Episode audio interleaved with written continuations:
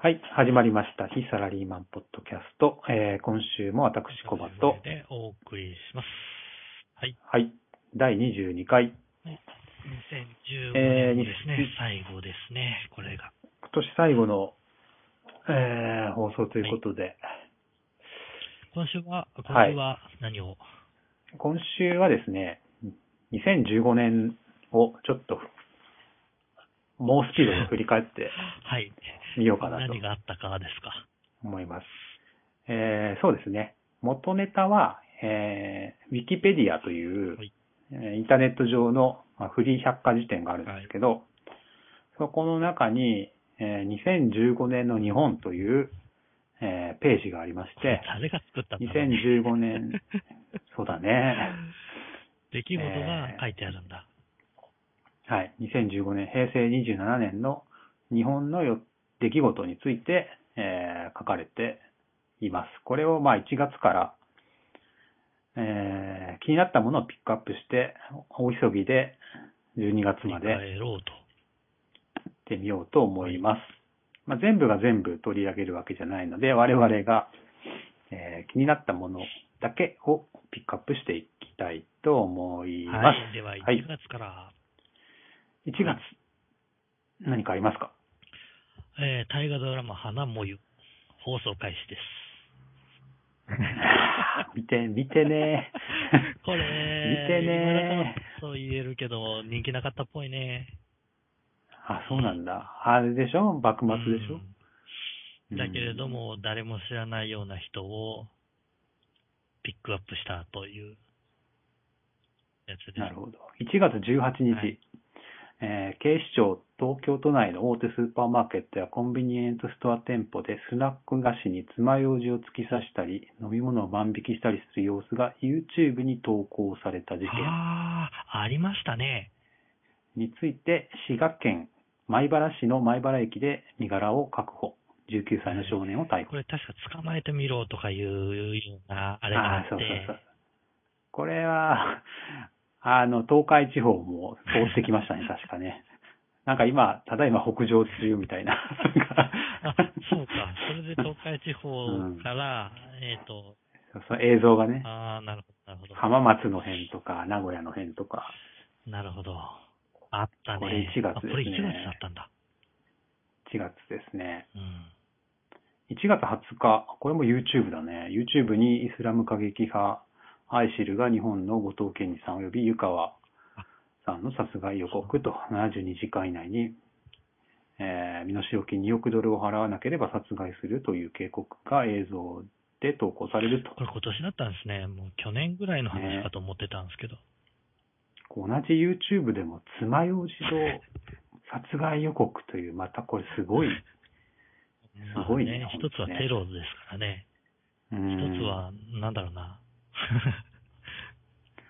そうね、これ、そうか、今年か。ねえ、もうなんか、すっかり忘れちゃってるような気がせんでもですけど。あれ ?1 月27、えー名古屋市昭和区のアパート一室の風呂場で、えー、畜作の女性が倒れているのを発見。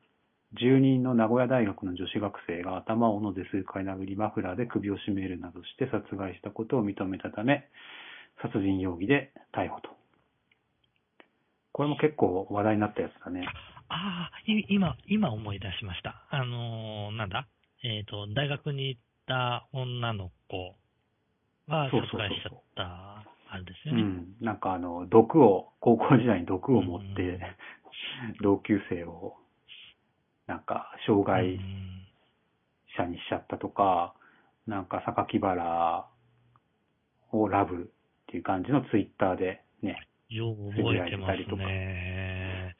ちょっとぶっ飛んだ人だね。うん。いや、ここれれもも今1年月かだったんですね。もう随分昔のイメージだけど、っていうかもう完全に忘れ、自分の中では完全に忘れてました。うんそうだね。1月終 わり。2月。え2ー、月の1日、三菱重工と宇宙航空、えー、と航空研究開発機構 H2A ロケット27号の打ち上げ。えー、何これ知あれらない。 H2 ロケットなんか打ち上げたの見てなかった見てなかった。マジっすか。これかなりあれした鹿よ。児島うん。成功したの成功これし何なの成功したから、あれしたんだと思うけど。えー、なんか、何のための普通の衛普通星の衛星だったような気がするけど、えー結構上げた時の、えーえーと、うん撮影、えなんつうの、つまり打ち上げられるまでの、うーんと、うん。おなんか途中で、えーえーと、中止になっただとか、うんぬんかんなんがあって、打ち上げられたああ時。に、え、えらい、えっ、と、各局、メディアであなっんたようかな気思い出がするしんですよたかも。うなんかん。天候不良なや、んから思い出したかも。なんか不調やらで、なうんうんんうだんか、うん。なんかあったれじゃね。ないですか。それ、それ、それですね。でも上がああ。っちゃったらなんだか静かなもんだよね。 そうね。記憶ない ね、あんまり。あまあまあ、そういそうう、か。そういそうんな時のあだっったね。たんだろうね、これがね。うん。なるほどね。はい2月は、ずーっと下2がっ月て、は、えー、イギリス王子のウリアウィリアム王子が日本を初訪問。ほう、うん2月26日。 2月26日。自分の誕生日です。 あ、本当おめおめでとうございます。ありがとうございまいやいや。よし、2月終 わり。3月。何ですか。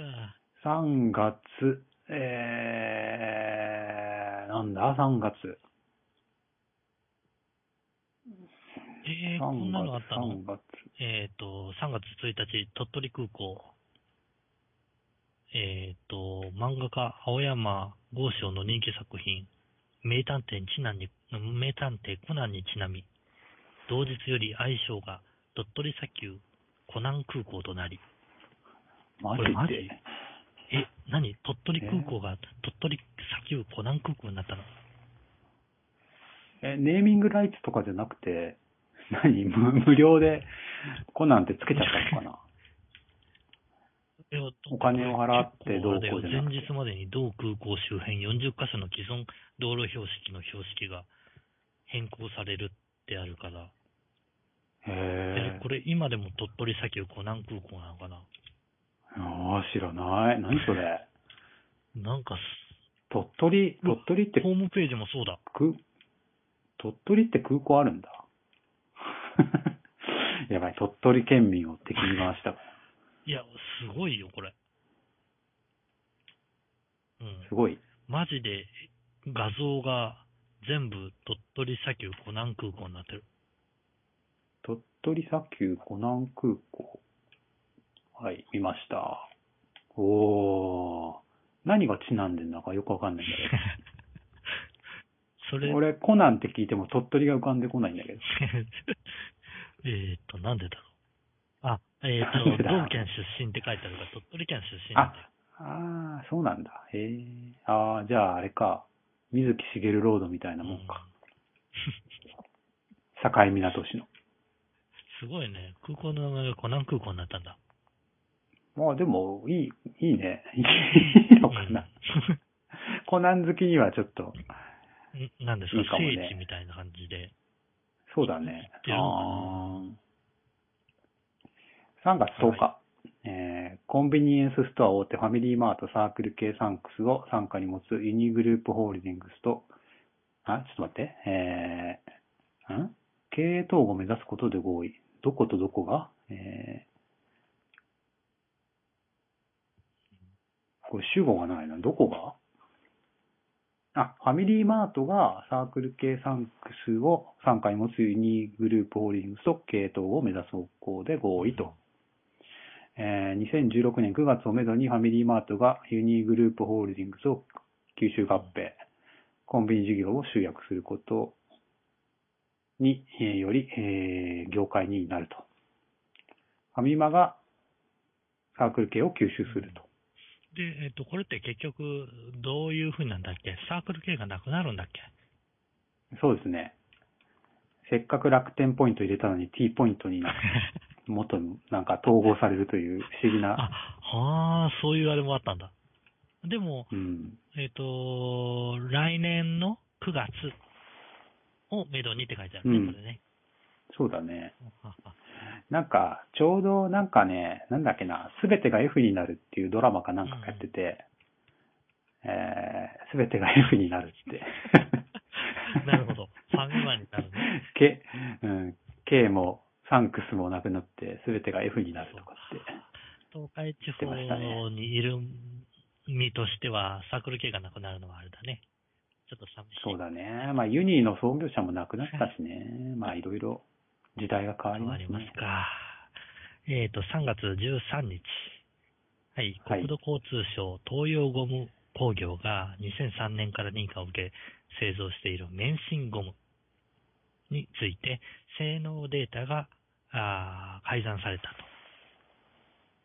ほとういうことで、えっ、と、この免震ゴムが使われた18都道府県計55棟の耐震性を確認するよう、同社各自治体に指示しましたよ、と。があります。へまあ、でっかい建物だよーうーね。ん知らないこれね。あれ、あれですわ。バカでかい建物の、うんこう耐震性があるっていうことで、えっ、と、うんいわゆる、う下、その建物のおー重要な部分のところに、免震ゴムっていう、えっ、と、つまり地震とかに対応するためのゴムうん。を、まあ、仕組みとして持ってるよという建物の、そのゴム自体の性能が、うん。えっ、と、おーまあ、いわゆる基準に満たしてなかったっていう、えー、偽造してた。なんかこういう建物の偽造系は、ちょろちょろと出てきますよね。えー、バカでかいよね。そうなんうだ。んはい。4月。はーい。え待ってくださいえー、まだあ3りま月すか14 3日、東海、えーえー北陸新幹線、長野駅。あ、海洋えー運あれ3あ月か運行輝き開始って書いてますよ。あ、そうなんだ。だから3月、ああ、3月か。そっかそっか。 3月なんですね。あれ ?3 月ですそうだね。金沢、今どうなんだろうね。どうなってんだあろうね。れ、そう だね。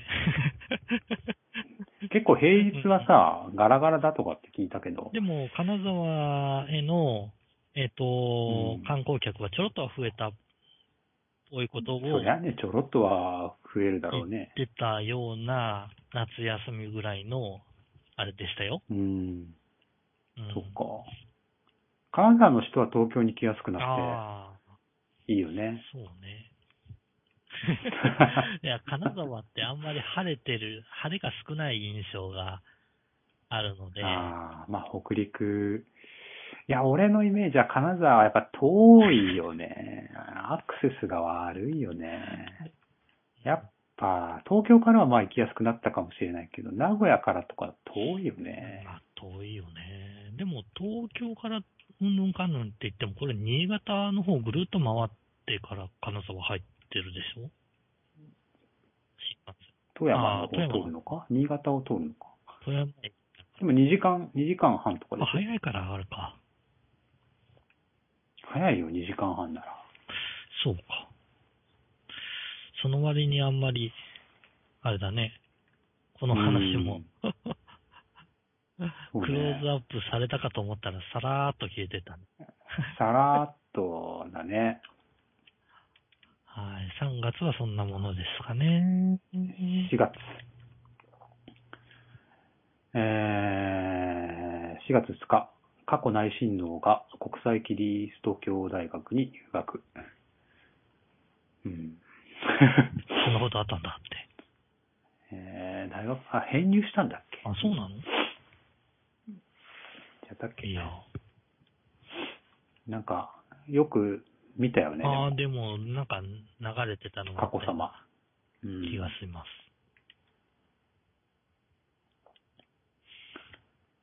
4月は特にないですかうんいね。ろいろとあるけれども、特にないかなないかな、ないかな。特に気になることはないですね。ないですね。はい。はい。5月。はい。えー5月1日、シムロックの解除が義務化。ほう。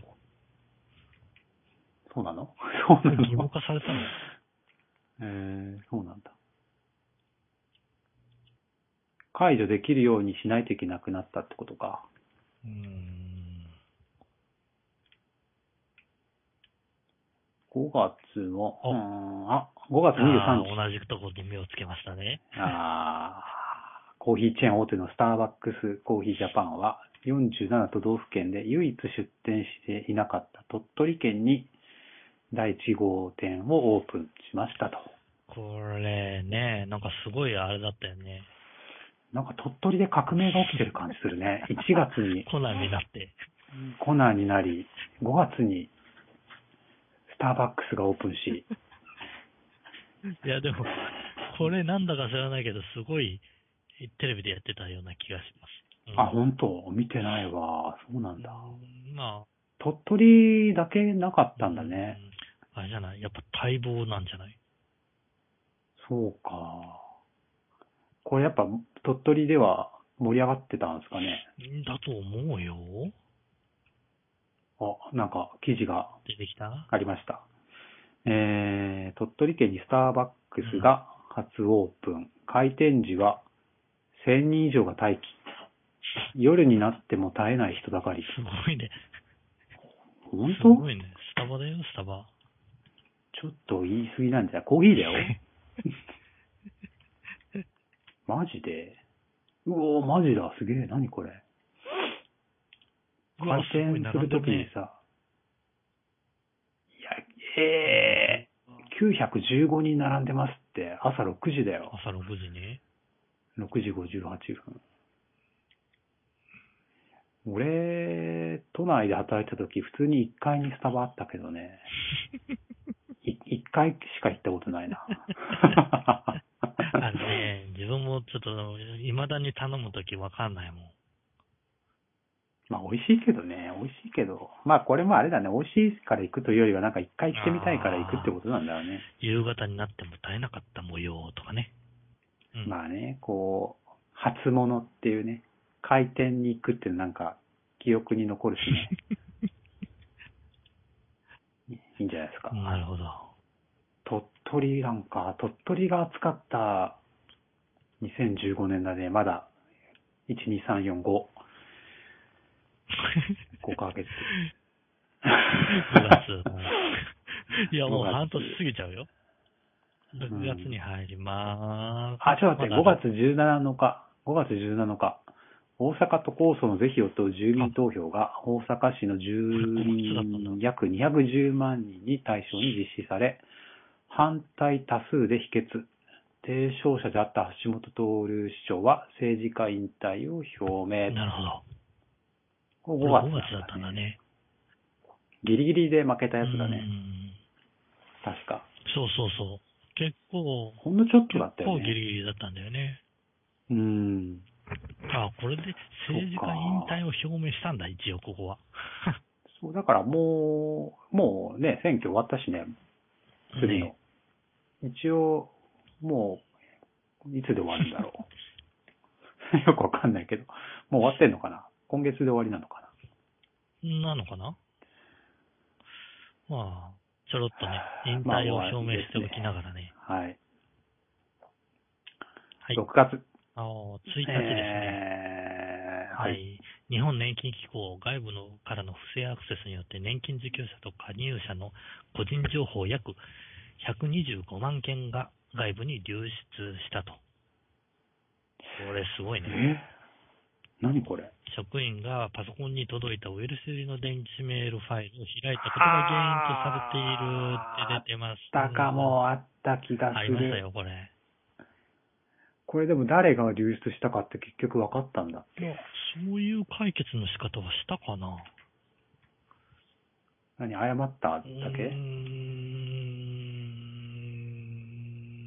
んどうなったかが分かってないね。どういうふうに執着したのか。対応の部分があったかな。対応で、今回の問題で、日本年金機構では専用の電話窓口を設置した。 いやいや。おううーんと、問い合わせがあった2万8053件を合わせると、トータルで、えっ、と、問い合わせ自体は15万7990件に達した。そんなことが知りたいんじゃないと。えーだって結構に、125万件って結構な数だあの、流出してるよ。だよね。うん。うん、でも自分が流出したかどうかは、わかんわかんなないいよのね、かこれね。うん普通にさらっと、さらっとこういう風に書い意てある外けど。とあれだね、こういうこういう事件ってさ、続報が、むにゃむにゃむにゃで終わっちゃうね。ね、結局、どううもん、収収束したのよというところ確かがに。わかんないよね。わからない王としても、なかなか出てこないんだよね。う。うんんまあね、国がやったことだから、くあ、でも国じゃないか。日本年金機構っていうのは、なんだ国の機関ではなく、独立法人。うん。だったっけなのかあ、でも日本政府から委任委託を受け、えー、一連の運営業務を担う非公務員型の特殊法人か。あ特殊法人なんだね。年金機構。うん。まあ、お役所だね。うん、まあ、ね。半分は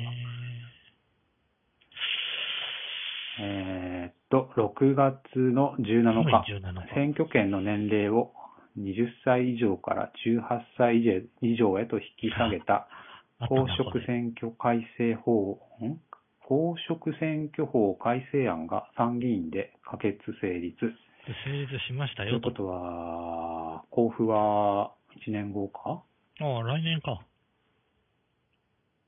かな、うん施行は。 18歳へ、え18歳。 16年夏の、来年の夏の参院選から多分もう、18歳が。マジか、すげえな。18歳って高 3? うん、そうそこれっうて、高3の人もいるわけだよ。満18だからね。うん、そうか。だから高校生。高3で投票できるかないやー、考えの投票はできないだろうね。むしろ洗脳される人がさ、多くなるだけなんじゃないの洗脳というかメディア の。とかさまあ、周りの環境に影響されるだろうけどね。っていう気がする。まあでもそんなことないか。ちゃんとしてるのかな最近の18歳は。うん、どうなんだろうね。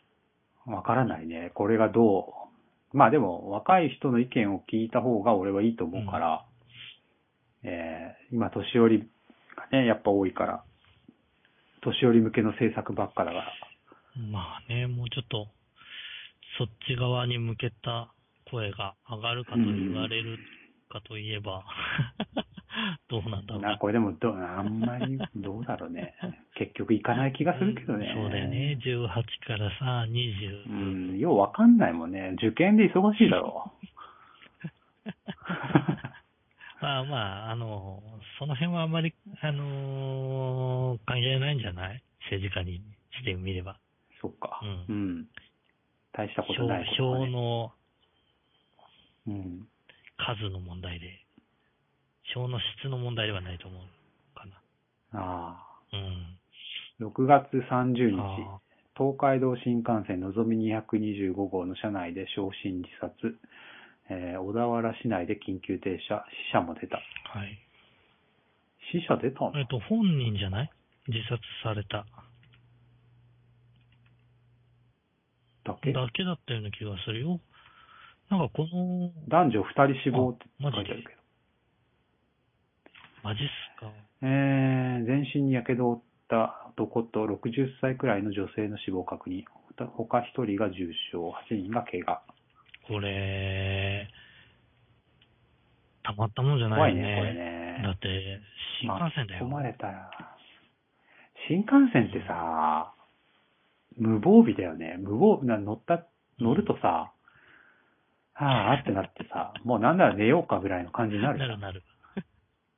そんなさ、まさかそこで火をつける人がいるなんて思わないじゃん。そうだよね。で、どうすしかるもよ、車内の前の方からさ、煙が来たって日にはさ、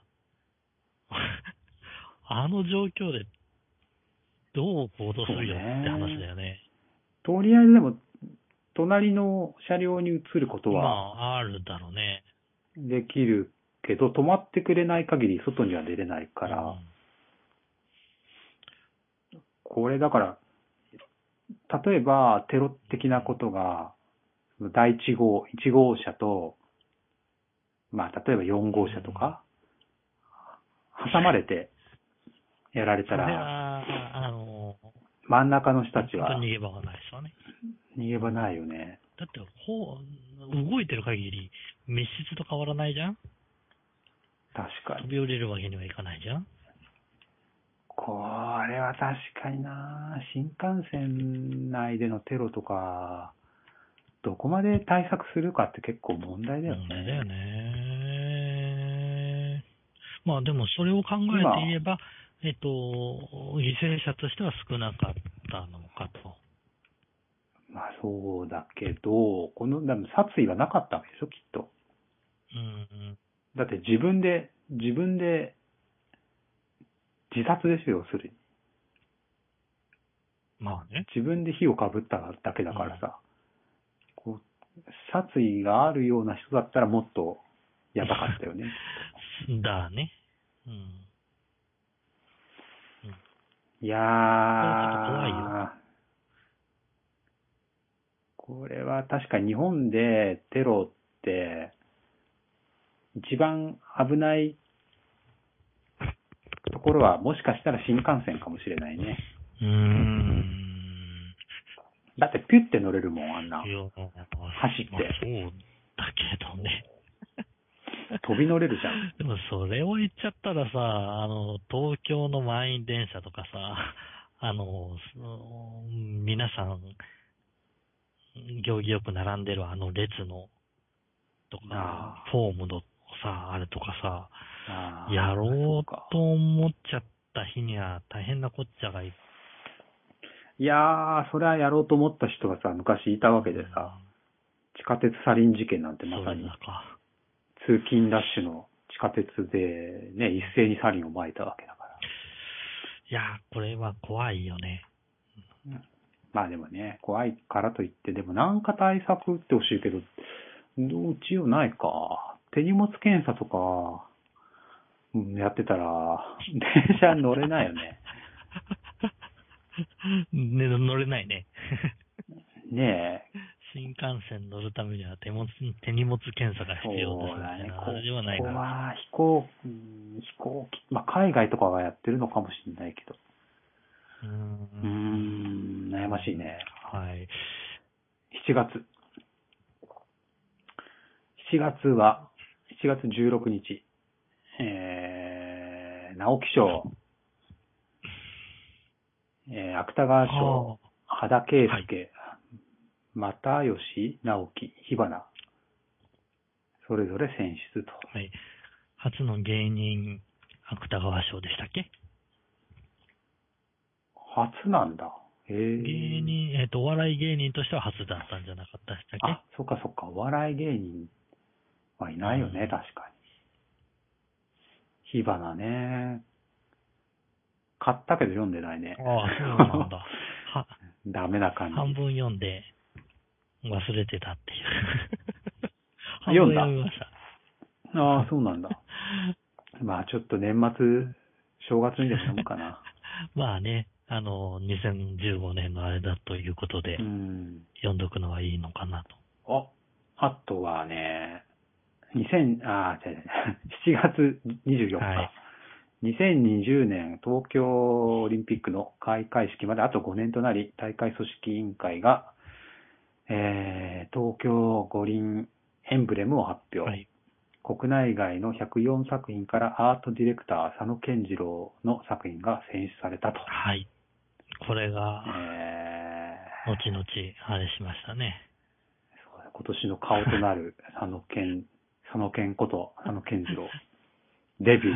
でデビューなんですかサノルの語源になったやつです。うん。はい。これが7月はあ24と日だったんは、だ。ええそう。ね。7月29日、Windows 10の無料アップグレード提供開始。あ、そんなもんなんだ。あれ俺、9そっか月ぐらいにアップデートしたような気がするな。提供開始だけど、まあなんか、あれだよね。えっ、と、うんそう徐々に徐々徐々にに徐々にだったよね。うんう。ん。自分もいつ、えっ、と、Windows 10になるんだろうっていうそうだよので、ね予約申し込みみたい申し込な。みみたいな状態だったね。あ、7月31日、佐野健次郎がデザインしたエンブレムがベルギーのリエージュ劇場のロゴと酷似していると指摘があり、えー、著作権侵害の疑いで使用差し止めを求める申請、申し立て書を、えー IOC に送付したことを明らかにしたと。はい。まあ、このあたりから、まあ、問題が明るみに出たなんよかこの辺と。のは、なんかもう、楽しかったね、 なんか。もう、えー、ここに載ってないけど、多分、サントリーの、えね、トートバッグのなんねだ、デザインのパクリがー、ね、この辺で多分、同時並行的に起こってたわけですよ。起こってたと思うんですよね。うん、それ4月終考わえりれば1週間で問題視されたとそうね。まあ、よっぽどな人だったんだね、もう、ということですか。きっとね。はい。8月。 8月。8月は、8 8月ははさらなっいといといけるのかで、8月14日、うーん、安倍内閣が、70年の安倍内閣総理大臣談話を閣議決定の上、記者会見を開いて発表か。まあ戦後70周年ああっていうのが、まあちょっと、うん節目といえば節目ですかね。談話を発表しましたよと。うーん。70年ね。うんうん。あ終わり。 8月23日、はい。同日上野駅到着分をもって、臨時寝台、えー臨時寝台特急、北斗星の運行を終了と、と。ブルートレインの半世紀の以上の歴史に幕を閉じる。北斗星、これどこ行くやつこれどこ行くやつなんだろうか。あの、青い、あれだよね。えっ、と、列車だよね。なんか、あれで見たような気がする。東北本線岩手銀河鉄道。へー北斗星。まあ、北に行くんだろうね、北斗星青っていうぐ森らいのだ津軽海峡線とか、あっちを経由して、えっ、と、お北海道まで行ってたんだ。千歳線を経由して運行していた寝台特急列車であると。東京と北海道を乗り換えなしで結んでたって直こと行して行ってたんだ。そういうこと。こんな乗る人いるのいいたやのー、まあ、いないから潰れたのか。どうなんだろう。寝台特急自体がもう完全に少なくはな、少ないはずなんだよ ね。だって東京から北海道どれぐらいかかるよ。 これどれぐらいかかるんだろうね。いや、寝て起きたらついてるってことはないでしょ寝台で。ついてんのかなこの辺書いてあるのかなえー、いいや、それで寝て起きてついてたらいいけどね。1日1往復、片道約16時間をかけて、上の札幌間を走行したって。 16時間かけて上の札幌だって。えーっと、ちょっと待ってよ。夜の8時ぐらいに、例えば出発して、 16時間だか行ら、くのは昼か。そうだね。昼の12時か。 12時だね。うんちょっと時間かかるねまあのんびりそうだね。これを、あれで、えーなんつうのビジネスとかで使うんじゃなくっても、完全に、あのー、なん、なんていうの旅旅だねそうそうそう。うん。フェリーの旅みたいな、ああいう楽しみ方だったんじゃないそうだね。俺も信頼じゃないけど、電車で18切符かなんかで行ったんだよね、北海道。へ30え何時間かかか って。すごいな。 いやーもう、やめた方が良かったね、これはね。ほん本気で。いや、だってさ、食堂車とかあるだよ。ああ、でも楽しいだろうな。グランシャリオ。フランス料理や和食、軽食等が出された。まあ、それが終わったと。もう完全に終了したというのが8月。まあ、新幹線で行けっていう話かな。 身も蓋もねえって。 8月は、以上。9月。えーっと、 えー9月1日。2020年東京五輪組織委員会は佐野健次郎がデザインした大会エンブレムの使用を中止する方針を固めたと。はいまあ、いろいろ問題にされて約1ヶ月だったね。うん。うん。そうですねこ。っから、えっ、と、なんだ、公募までがまた時間かかるんだね。う。うんん。9月は何かありますかね。えっ、と、同じくあれだね、おうん1日で、スーパーの大大手の大英、北海道、うん九州の店舗を、イオンなどの同グループ内店舗ブランドに屋号を変更。ということは、ダ大イエ英ーががなくなったってことダイエーってまだあったのまだかろうじて生き残ってたんじゃないの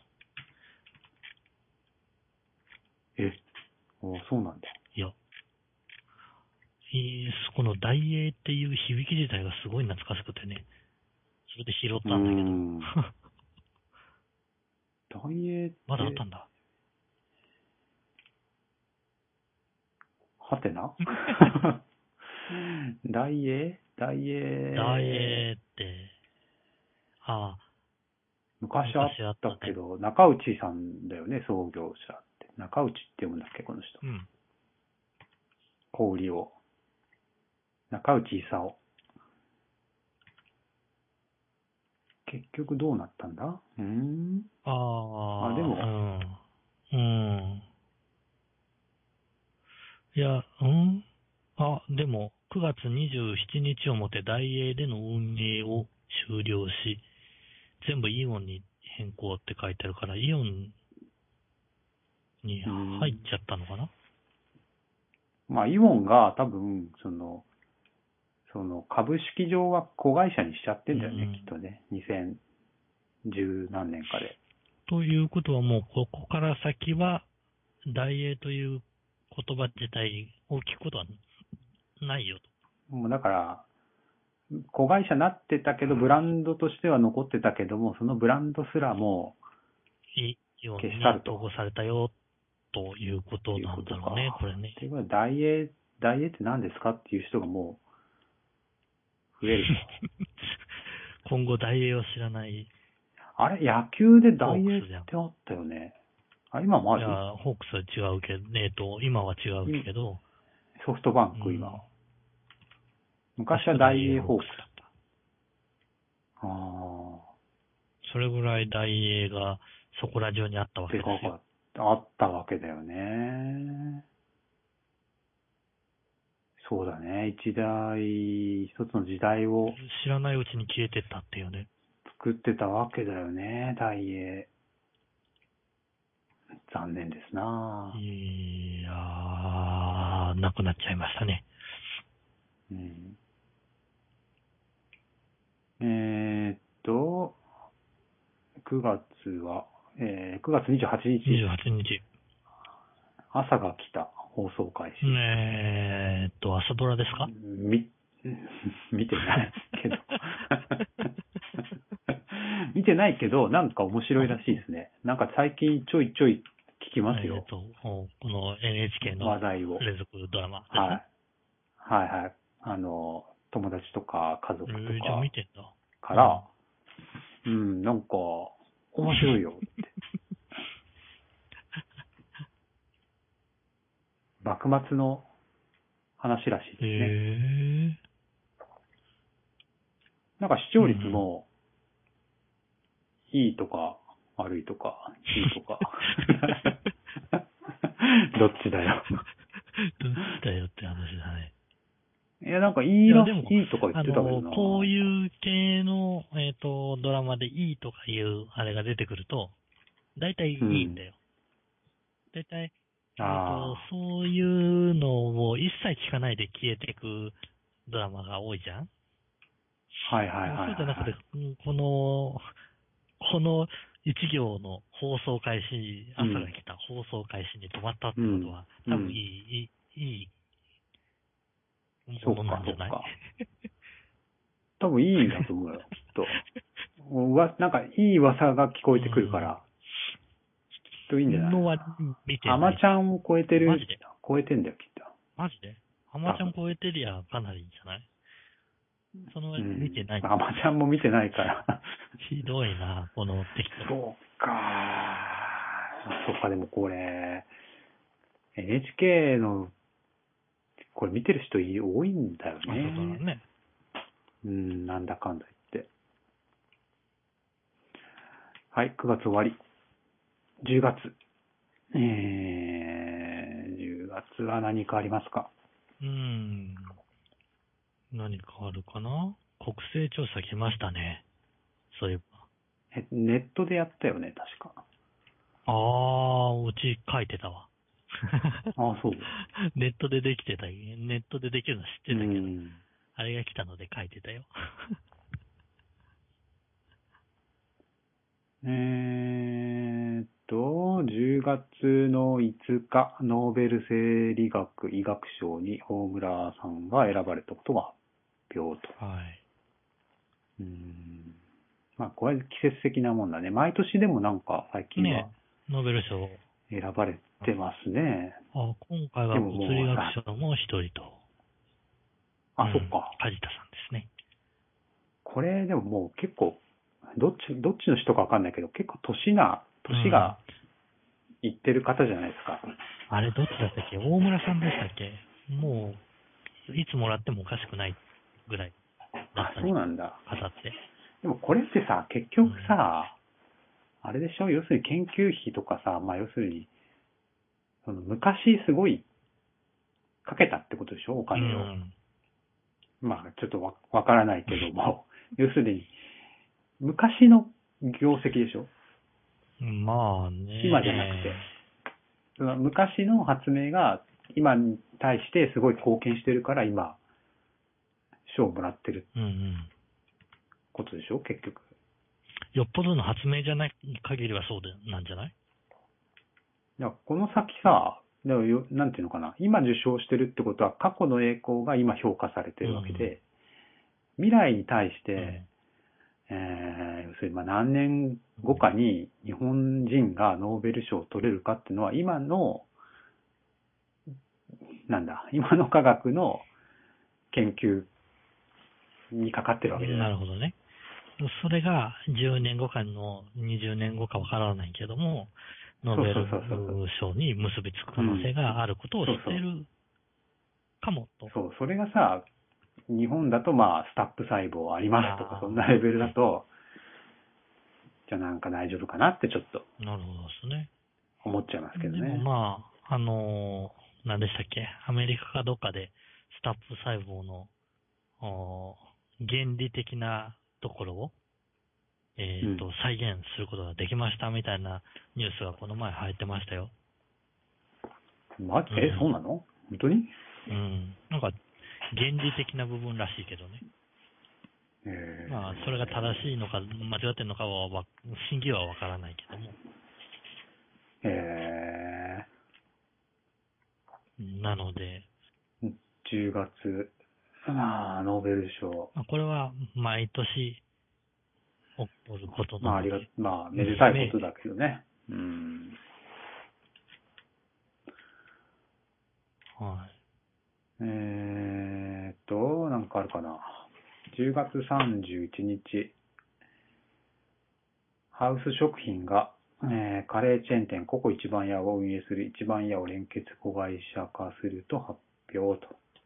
お、ココ一番っていうのはね、まあ、名古屋の、名古屋発うのん。カレー屋さんですけど。まあね、東海地方だね。うん。そっかまあ一名古屋じゃない宮が本店だからね、確かうあん、そうなんだ。行ったことないんだよね。に。一部、えっ、と、ココイチうん。カレー食べたことない、ないあ。ら。あら。 み結構みんな行くよね。行くでしょ。俺はね、カレーライスをね、外で食べれないんだよね、 昔から。へー家、あ家んま食べでたはいと食う思わのない。家では食べる。でも外では食わないんだ。食わない。あーじゃあ外食でカレーはありえないんだ。選択肢としてないでえすっ、ね。と、よくさ、えっ、と、サービスエリアの中のうん。食堂とかでカレーがあったとしても、それは選ばない。ああ、絶対。選ばない。そうか。インド人が作った何のカレーだったらもしかしたら食べれるかもしれない。何そ れ。いやー、そうだねで。もね、あの、おココイチのいいところは自分の好きな具をカレーに乗せれるってところがいいと思うんですよね。えー、そうなの選ぶのそうそうそうそう。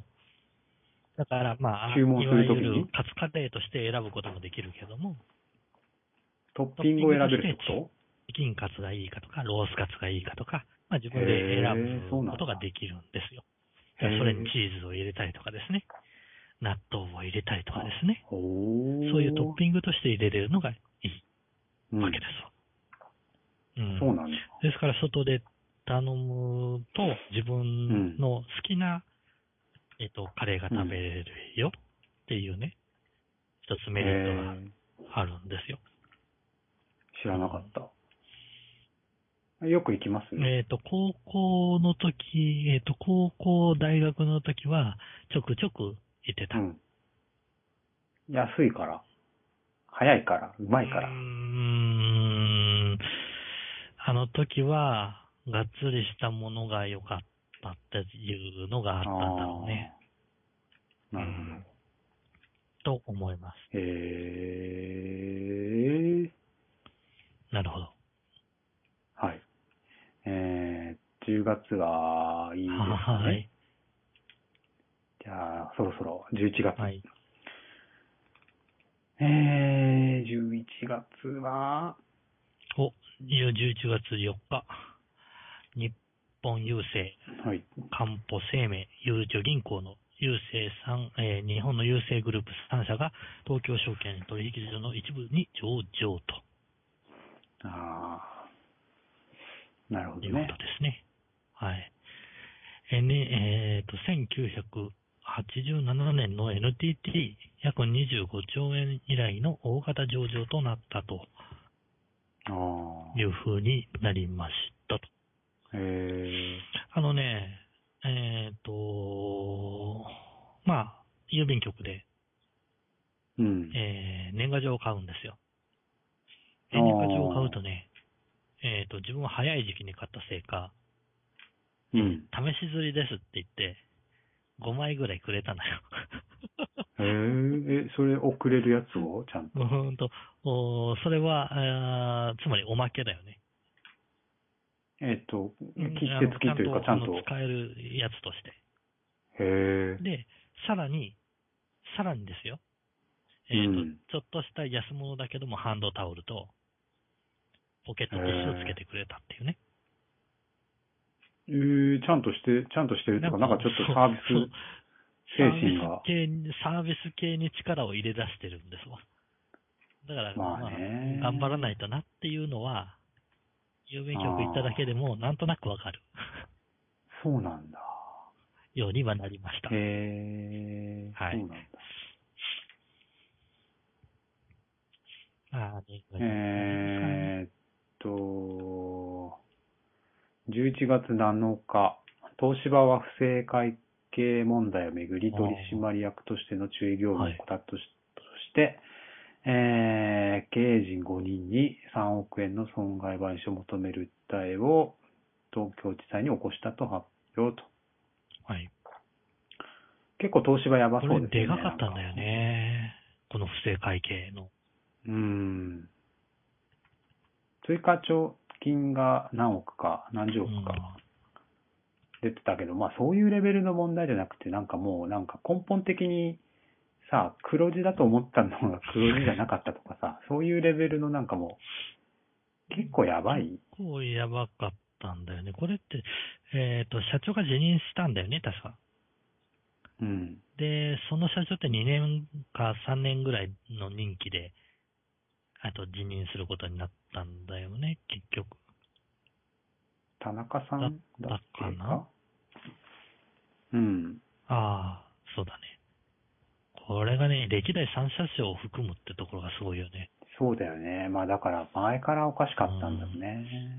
俺ね、東芝だけはね、なんか妙に好調だったから、ああの、まあパナソニックとあまかあソニーとかさあ、そうだよね。家電関係でぐわーっと、どこものこ、軒並みダメなのに、なんかレグザ、まあ、シャープもダメそだうだよし、ね。なんかレグザとか東芝だけ堅実ですげえなってずっと思ってたんだよ。はいはいはいさすが東芝と思ったんだけど、おいって、 おいお前らって、ハリボテだったかっていう。そうだよね。だって、7、8年ぐらい前のシャープなんてさ、えーうん亀山工場がうんぬんかんぬんで、イケイケあガンガンだったわけですよ。ーまああれね、あれもう戦艦ヤマトみたいな感じで、あれで死んだよね。あれ、あれの時からは、まあ想像できないぐらいのあれだったもんね。うん。まあ東芝でもリストラ、えー、なんかな7000人とか新聞出てたけど、うん本当かどうかわかんないけど、いろいろ撤退したり売却したり、そうだよね。してくみたいですねもこれからだよね、リストラに関しては。あもちろんもちろだからちょっとん。まあ、荒れるね、この辺はね。どうなるかわかんないあけど、結構打撃はでかいと思いーますよ。あー、ちょっときついだろうな、この。超大手だからね。大変ね。まあ、はい11月。同じ、えっ、と、さっき言ってた、ソニーのあれで一つ出てますね。うんはソいニーは、えっ、と、11月10日、ソニーはビデオテープレコーダー、ベータマックスと、これなんだマイクロ MD、MV にそれぞれ使用するカセットテープの生産、出荷を来年3月で終了することを発表しましたよ、と。ベータマックスうん。業務用か。つまり、あのー完全にカセットテープを作らなくなるよ、とうんいうことをうん。なんだね。全部デジタルに移行すると。あーというか、カセットテープ自体を作ってるところがあるのかもう。確かにね、需要があったのかね、これは。 いや、まあ、今後は多分ないんだろうね。なるほど。まあ、独占的にだったから、まあでだもってももうう、、録音機材すら、ないような状態でしょ。そうだね、もう、CD すら再生機がない時代にカ セットテープって言われてももう、無理だまあよねね。。 MD もそう、すすすでに消えさ MD 消もえ去ってるようなもんだからね。もうカセットテープ、フロッピーディスクとかもう知らない人が多いんじゃないなるほどね。まあ、あの、こうして誰にも気づかれないうちになくなっていくというね。うん。ビデオテープも見たことない人いるよいね。や、いきっるととね思うよ。家にはいっぱいあるけど。うん。でも最盛期ないよ、俺、うちに。あ、うちもないや。テープはあったとしても見れない。あ、これどうするよ。なんかね、そういうサービスしてくれるとこがあるみたいえっとテでー、プをデジタルに変えるってことうん。うんうん、そうそう。テープ持ってくと DVD に焼いてくれるとか、っんていうとこで多分変換しうん、て、へテープはまあ廃棄するとか、ーなるほどね。そんなに高くないみたいだけどね、そのダビングっていううーか。ん。なるほど。こうして一つずつ終わっていくんですね。うん。そうですはね。11月は、あ11日、国産初のジェット旅客機、ー MRJ、あ県営名古屋空港で初飛行。ー、うん。俺、ここなんかあんまりなんかこう、感動感じないんだけど、戦、戦争を知ってる人たちはなんか感じるのかな いや、どうなんだろうね。いわゆる、国産旅客機っていうもの自体が、まあ、ずっうとん作って、作らなかっ作れなかったうん。作らなかったうん。まあなんかゼロ戦から繋がってんだよね、だきとっと思。うよ。飛行機のこう、なんていうの国産飛行機っていうところを、なんか情熱的なところがその辺を感じるよね。この辺うをん注目して見てる人たちは。なんかわからないんだよ ね。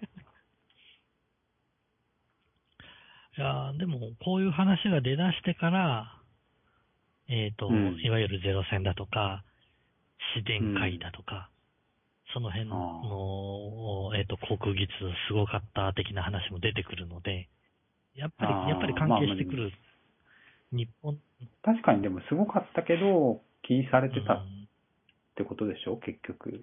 というかまあ、ね、その辺を禁止されたのか何なのかわからないけども、磨いてこなかった技術が復活するわけだから、そりゃ注目されうてるん。というななるのほかどもしれねないで。すこね。れでも遅れに遅れてる案まあ、件だよこね。こはこね、そうなんだろうね。れなるほど。えー、11月23、えーあ、どこ行っちゃった。11月11月の23、靖国神社トイレ爆破事件。あれ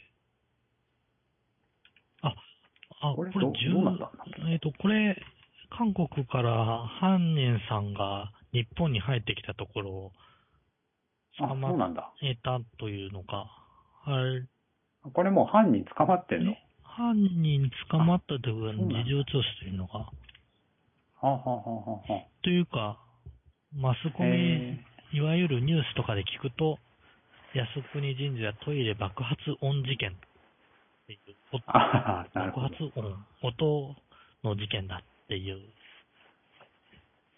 ちょうどね、なんかテロがあった後とかだったから。とここはね、はい、うん。しかもなんか、靖国神社ってちょいちょい、なんか、やられますよね。うーん。そうだね。放火を。まあこれが放火とか爆破とか、まあそっち系なのがね、うん。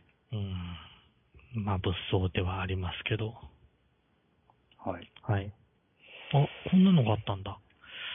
えっ、と、その翌日24日、うん。えっ、と、政務活動費の不自然な支出をめぐる事件で、詐欺、虚偽、虚偽誘引公文書作成。はい。えー同行罪の、同行死の罪に問われ、いわゆる合計、合級会見で知られた野々村龍太郎議員、あ元評議え員の、評議後ー、兵県庫議県議。県議の、えーと初公判があー神戸地裁で行われる予定だったがと、本人が欠席したため、この日の公判は中止され、後日に延え期と。ー、これ、去年の年末だったっすあー。年末でしたっけあのえっ、と、なそうー、泣い泣いて叫んだ。泣い泣いて叫んだ方です。 まあね。えっ、と、お一日に、いじゃあ、1ヶ月に何日も、おうん。お温泉のところにうん。コーヒーを使っていちょっただいてと、。ちょっとこの人、あの、おかしいよ ね。うんなんか、あの、ブログがさ、この、この日にアップされてうて、確か。11月24日、はいはこのブログがさ、なんかもうちょっと、あの、ちょっと精神的におかしい感じの記事だったそう。と記憶してまして、11月24日の、えーっとね、報道関係者等の皆様っていうへえ。記事があるんですけど、なんかね、はいな なん、なんて言えばいいんだろうな。あの、開業がないんだよね。あの字がね、とにかく字、字がすごいんですよ。あの開業が少なくて、読みづらい。あの、あと、い一文がね、長いんですよ。私、野々村龍太郎に対する取材等はすでに固くお断り申し上げておりますが、念のため重ねまして、テレビ局やラジオ局、新聞社、通信社、週刊誌や漫画、アニメ等、出版社、インターネット新聞、テレビやブログ、ツイッター、フェ怖イいスブねックとフリージャーナリスト等、すべてのマスコミ、報道機関等に関係される皆様に対しまして、コメントや会見は、会見は一切いたしませんし、自宅や家族、えー宅の訪問やインターホンを鳴らしたり、カメラ操作、名刺、手紙等を投稿する行為など、私のブログや写真、映像等を無断で転載やうわー印象すごいな、これ。紹介等をする行為。これまだ一文だよ。これ終わんねえんだ、こ終われんね。っていうかね、うん。これもうちょっと、ちょっとい、やばいでしょ、これう。ーんというかね、もうブログの、ブログの開いた時点で、もうギブアップです。いや これさ、ちょっー、なんでこいつちょっがとね、やっぱり、えっ、と、うん、え、ちゃんと人を見て選ばないとダメだよね。うんせ政治まあに関わる人は。うんそうね、でもこういう人でも慣れちゃうんだもんね。県議会議員なんてそんなもんだよ。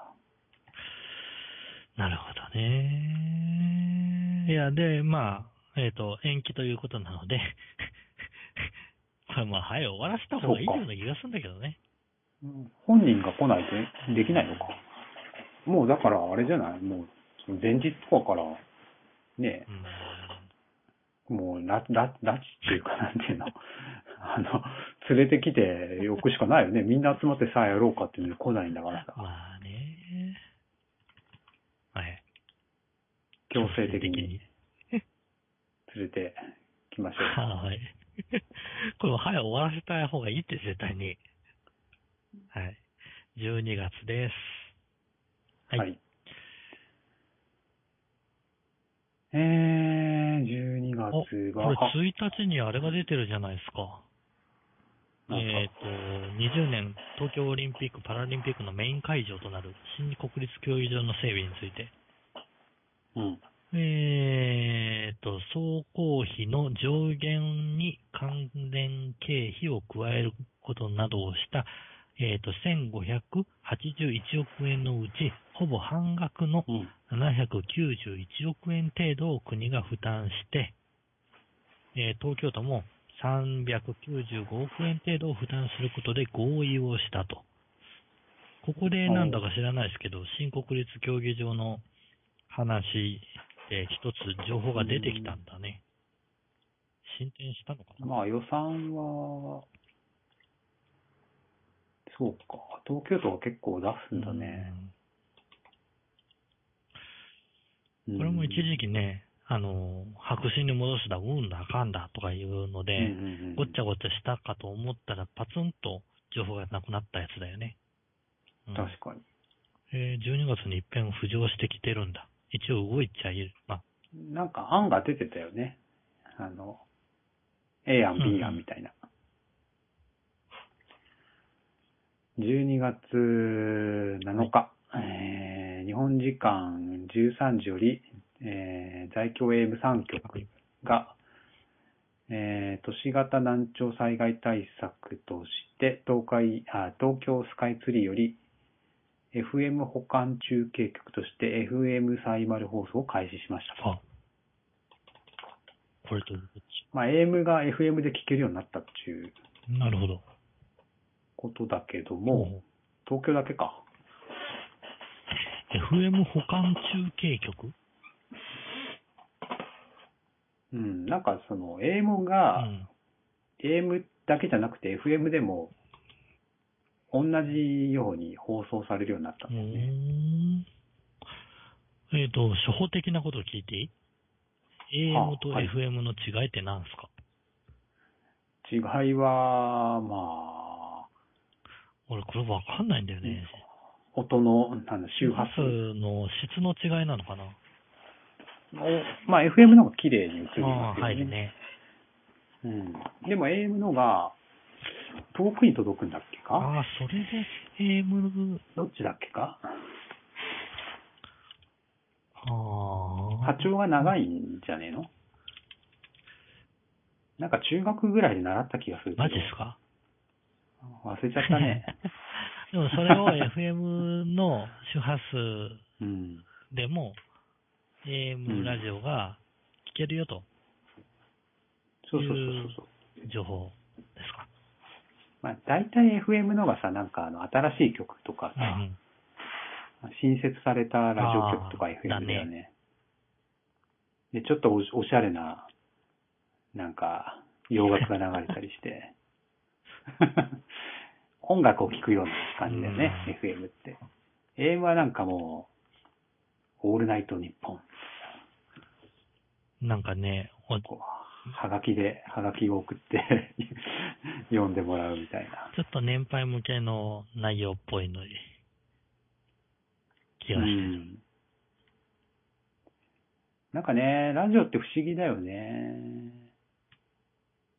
なんか聞けないじゃないですか、基本的に。その、うん。地域、地域密着というかさ、えっと、東京の、例えば、何があるんだえー、うん FM とか、TBS ラジオでもいいけど、基本的に聞けないじゃないですか、その、東京以外では。まあね、最近アプリで聞けるようにはなったけどね。ラジコで、え、でも、お金払わないと聞けないえでっ、とね、これは、あ、パソコンで聞いてるから聞けるのかなすね。いやいやいや、聞聞けけなないいって。あれあのー、地域、地域情報を GPS かなんかでさ、拾ってそこでしか聞けないんだっけうん、聞けないはず。VPS とか使えばわかんないけど、そうなんだ。聞けないはずですよ。お金払、300円ああ、払えば払えば、聞けるのか。あの、全国の聞けるんだけど、そうなんだよ。なんかそれ法律がなんかあって、その地域の、地域にしか流しちゃいけないみたいな、へえ。放送区域の制限があるんだよね。もう時代錯誤も甚だしい気もするんだけど。そうか。まあ、とりあえず、FM サイバル放送が開始されました開始されましたと。はい。えー、12月10日、ドローンに代表される遠隔操作や自動操縦によって飛行できる無人航空機の飛行禁止空域や飛行方法などを定めた改正航空法が施行されたと。これでまあね、ドローン勝手に飛ばせなくなっちゃったわけか。ってことかなまなんあか、場所によるんだろうけどね。うん。まあね、いろいろ事故が起きたりしたからですかね。うん。でもなんかあのーなんで、なんでしたっけ。えっ、と、官邸には、あ、かん、んえっ、と、おーおードローンが入り込んだあ、ちゃう。うーんと、な、なんでしたっけ ああ、官邸のなんか、いやあの、屋上に泥が落ち、落っこちてうたとか、ん、それも、なんかあそっれたね。もあったけど、少年がなんか、生放送してたとあかね。ほんあれ、それ、そうなのなかったっけなんか、ドドローン。いろいろありすぎて、ドローン関係の話がちょっといろいろありすぎて、どれがどれだか分かんなくなってんうだけど、ん、そうね。まあ、そういったことがあっまあ、てのことな、まだ俺実物見たことないけど。そうですか。でもどっかで練習しなきゃね、上手くなれないから、いや練練習場とかをさ、 用意してあげない と。ね、ドローンの練習、どこでするんだなろんう。だろうね、こういうの免許制にすりゃいいのにね。まあ、ななってくんじゃない少なくとも購入時の面、購入時に、なんか必要になってくんじゃないあ誰が持ってるかとか、誰の持ち物か、みーたいな。そういう義務付けはされそうな気はせんでもないね。今安くて簡単に手に入るからだね、安いのから、まあ、何十万するなとかあるからね。はい。はい。えー、最後。ほーい。 12月15日。はい。今年の漢字は、やす、や、安、安心の安だね。に決まったことが発表。安全保障法案や、お笑い芸人、とにかく明るい安村のギャグ、安心してください、入ってますよ、などが主な選考理由。その芸人のはちょっとこぎつけでしょ。 いやー、ああ、そっか、安村の安案心してくだとさい。安心でか。どうですいかや今年の感じですよ。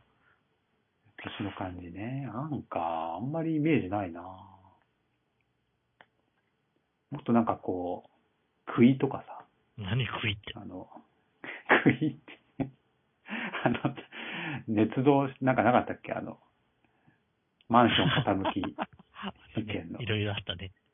クイ、クイが届いてなかった。いやー、なんだろう あな。となんかに、偽物の偽あパク。ー偽造の偽。うん。疑うと。まあな。疑う。うん。安全保障法案で安ってなんかどうだろう。 なんか、安全の安だけ取り出されてもなんか、そうか、安全保障法案って、えっ、と、うんそれを良しとしてるのか、えっ、と、それとも、ダメだって叫んでた人間もいるわけじゃないですか。いるいるい どっる。ちを取ろうって、それをだ掲げてるのかもわからないよね。うん。まああ、ーこれはでも確か今年の漢字はさ、あれなんだよね。一般投稿なん、投票なんだよあーね。そうなんだ。あの、誰かが決めるわけじゃなくて、公募して決めてるはずなんで、えー国民のみんなが、きっとそう思ったんっそうか、てことでしょそうか。いや、でもこれ、えっ、と、投票、投票公募。公募だよね。応募したものに対して、選ぶ人がいるわけだよね。いやいやいやいやいや、あれ投票だったら、あれだけどさ、あれ、そうだっけこ票数で決めてんう、じゃまなでいのね。じゃあ、しゃあないね。えー だってバラバラなんだもん、えーこの理由がさ。 確かそうだと思ったんだけどな今年の感じ。応募数は12万9647通。えー、で、えー、50、うん違うな。安、安、安いっていう字は、えー、やっぱ一番多くて、5632通4.3%って。うーん。 2位は、爆買いの爆。ああ。そっちの方がイメージあるかもな爆買いの爆。靖国神社爆発の爆。新幹あ線ー。えっ、と、自殺、火災自殺の爆。いや爆散してないからってね あえあ、え単位の戦い。ああ、じゃあ、これ、あれなんだ。いや、あ、偽りは7位に入ってるね。あ、偽り入ってるんですか。なんか、 なんかでも、とにかく明るい安村さんしいや、その、か浮かんでこ ない。に2015年はあ、、でも、安倍政権の、安倍さんの安倍のあもあんか。あなるほどね。あ、ななるほど。ね。ああ、なるほどね。なるほど。まあ、そう考えてみれば、どうなんだろう な。えっと、どうでもいい的な感じもすす るねるけど。うん。はい。了解しました。えっ、と、2015年の振り返りの、長くなっこれ、しばらた。く行くつもりでこの話題を選んだんだけどね、 なあ、1時間超えましたね。聞いてる皆さん、申し訳ない。年末の忙しい時に、このはい時間を使わってまあしさまいまらし、 1時間で、1時間で振り返れたということです。ですかね。